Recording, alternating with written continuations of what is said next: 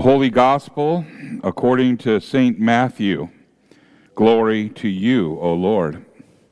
Our Gospel this morning is from Matthew chapter 5, verses 21 through 37, and can be found on your pew, on 1501 in your Pew Bible.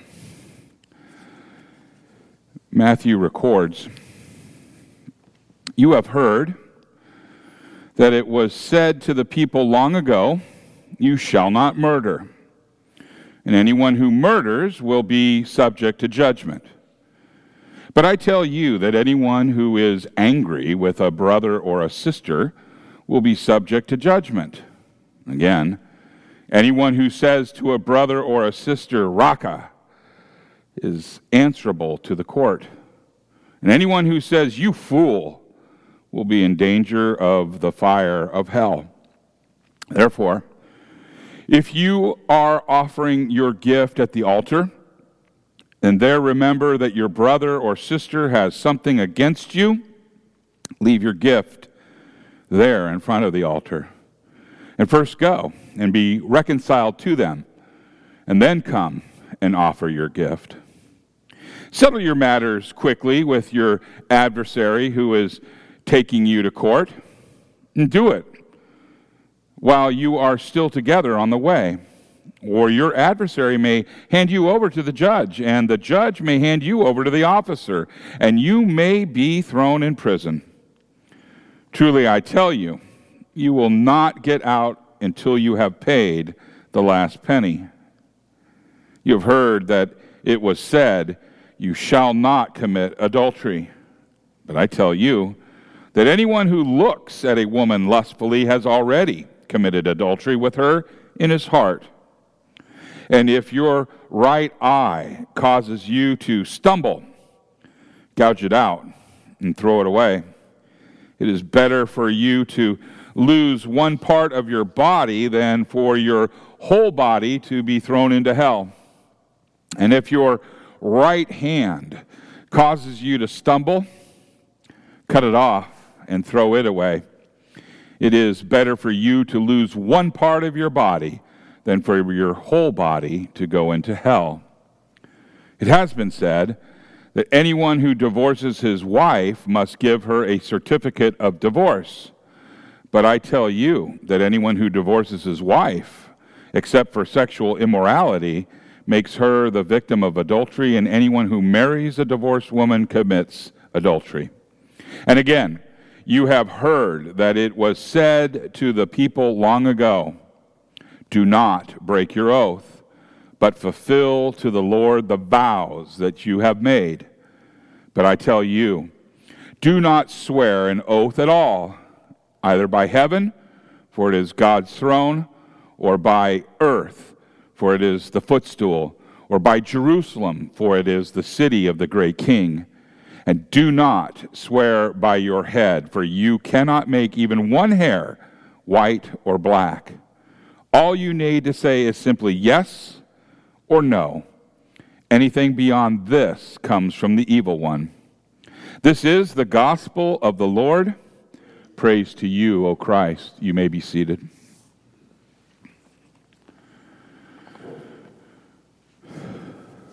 Will you pray with me?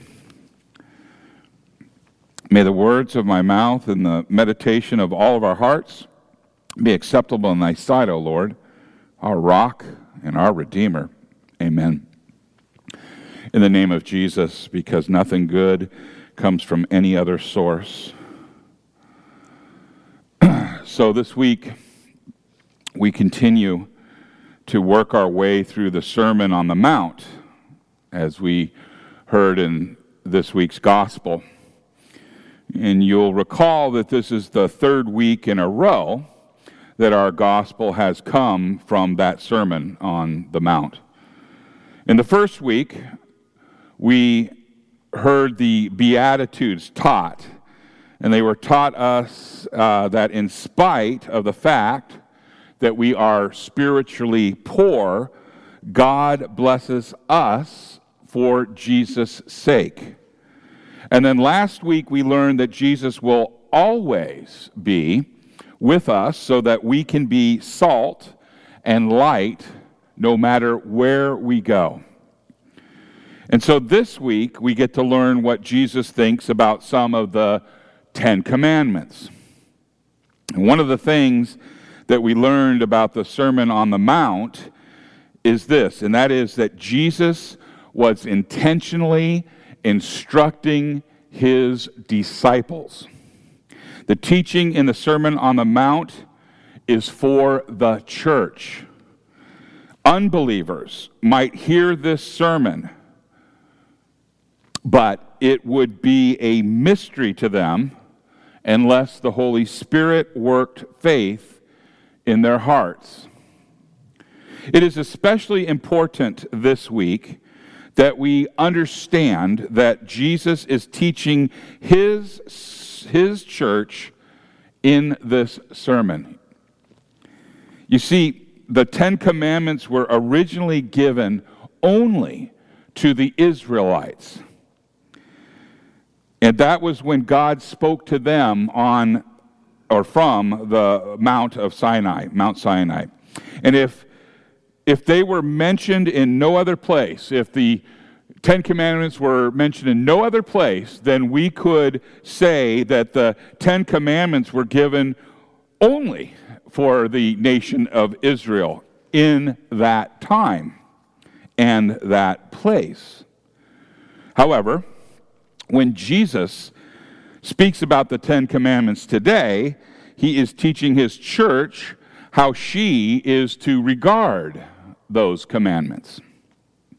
Now, if you were thinking that Jesus might back off a little bit with regard to the Ten Commandments, um, well, it's one of those cases you think again. He not only asks us to keep the Ten Commandments as they were given to Israel, but he even raises the bar, you know, several magnitude levels above what the Ten Commandments say. Let me explain. Murder, as we know, is taking a human life without just cause or due process.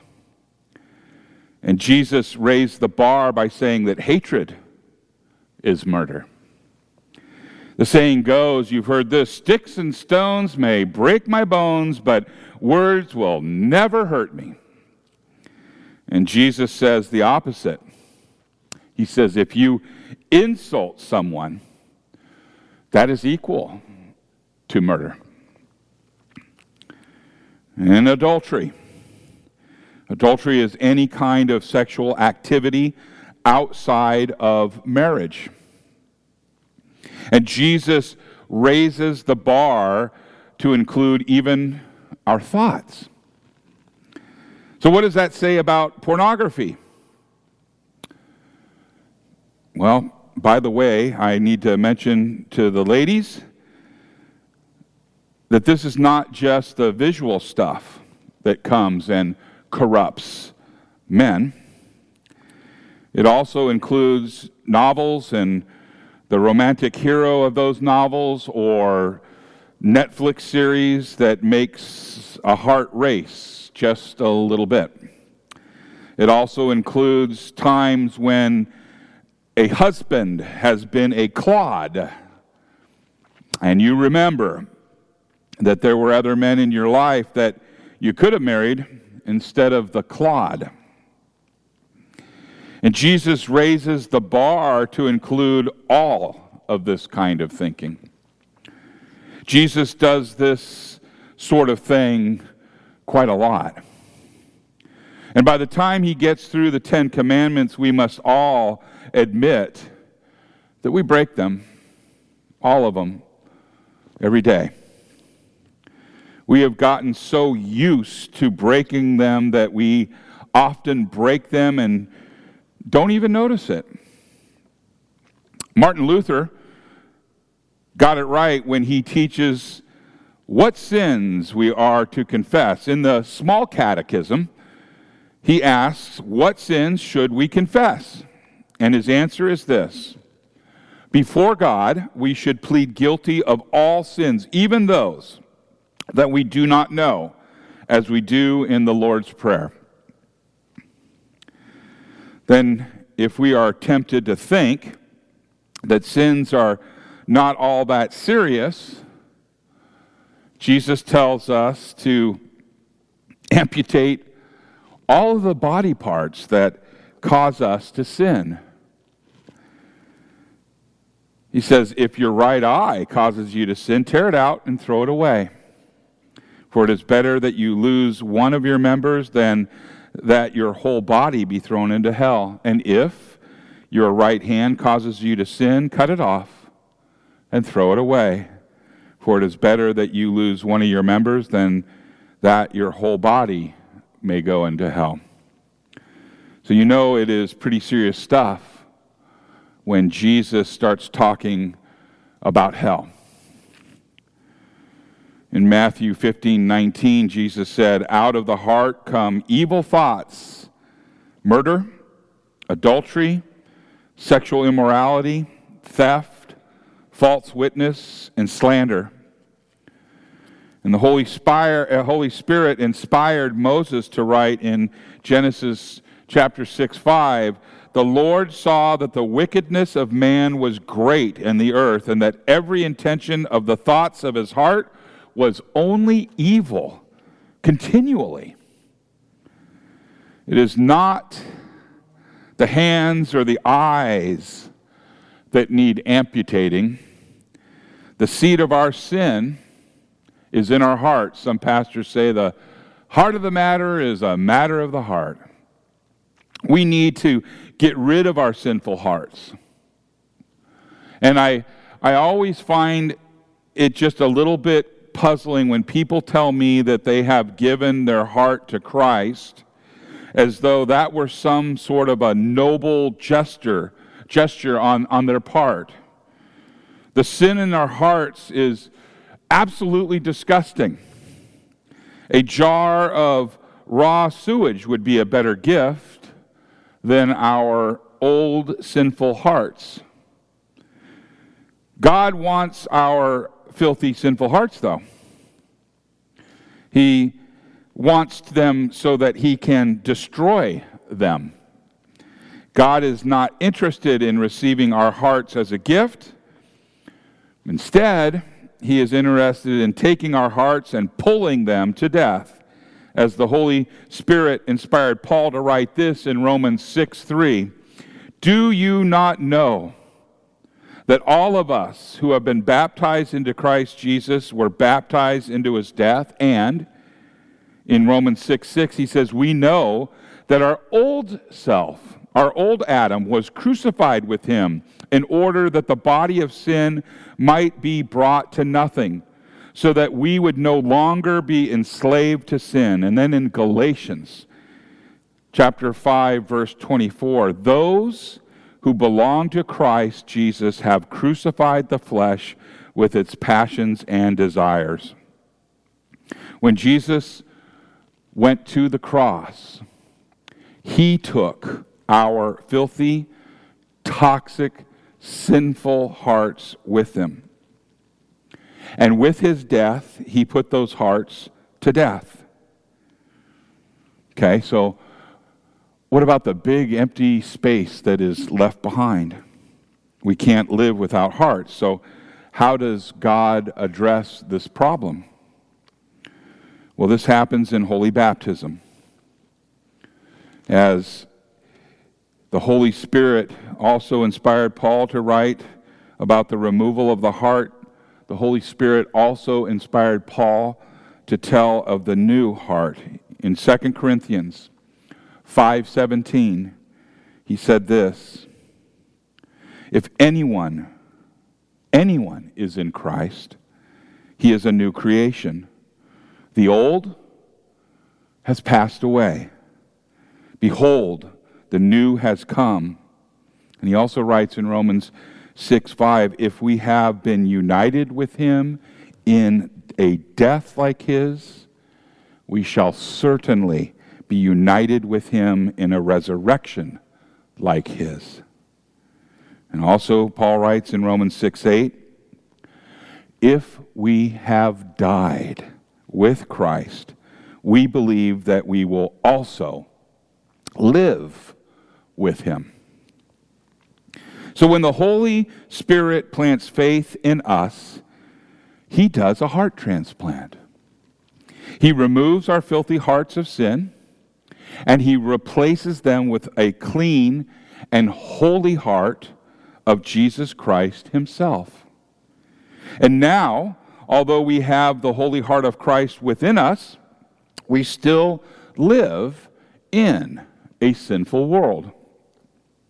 Temptations. Temptations still attack us, and it's from all directions. And we often suffer defeat. That is when our heart, our new heart, convicts us of sin. And it drives us back to the cross, where once again we confess our sins and we receive forgiveness for all of our sins. And in this way, God keeps our new heart clean until He takes us away from this world of sin to live with Him forever, where our hearts will never be sinful again. Each and every one of us was born with a toxic heart. It was a heart that loved sin and hated God. And over time, our continuous sinning only made our hearts blacker and more toxic, and there was no way that we could give our hearts as a gift to God. Instead, God took our filthy hearts and He destroyed them. He destroyed them at the cross. And now, through your holy baptism, He gives us His heart. And by the power of that heart, we fear we love and we trust in Him above all things. We will turn to Him in time of trouble and when temptations overwhelm us. It is His heart that draws us to Him in confession and in the sure and certain knowledge that God loves us for Christ's sake and that God will forgive us for Christ's sake. And it is because Christ has given us his heart that we will live with him in heaven and rejoice before his throne forever. This is the new heart that God has created in all of us who believe. In the name of Jesus, Amen.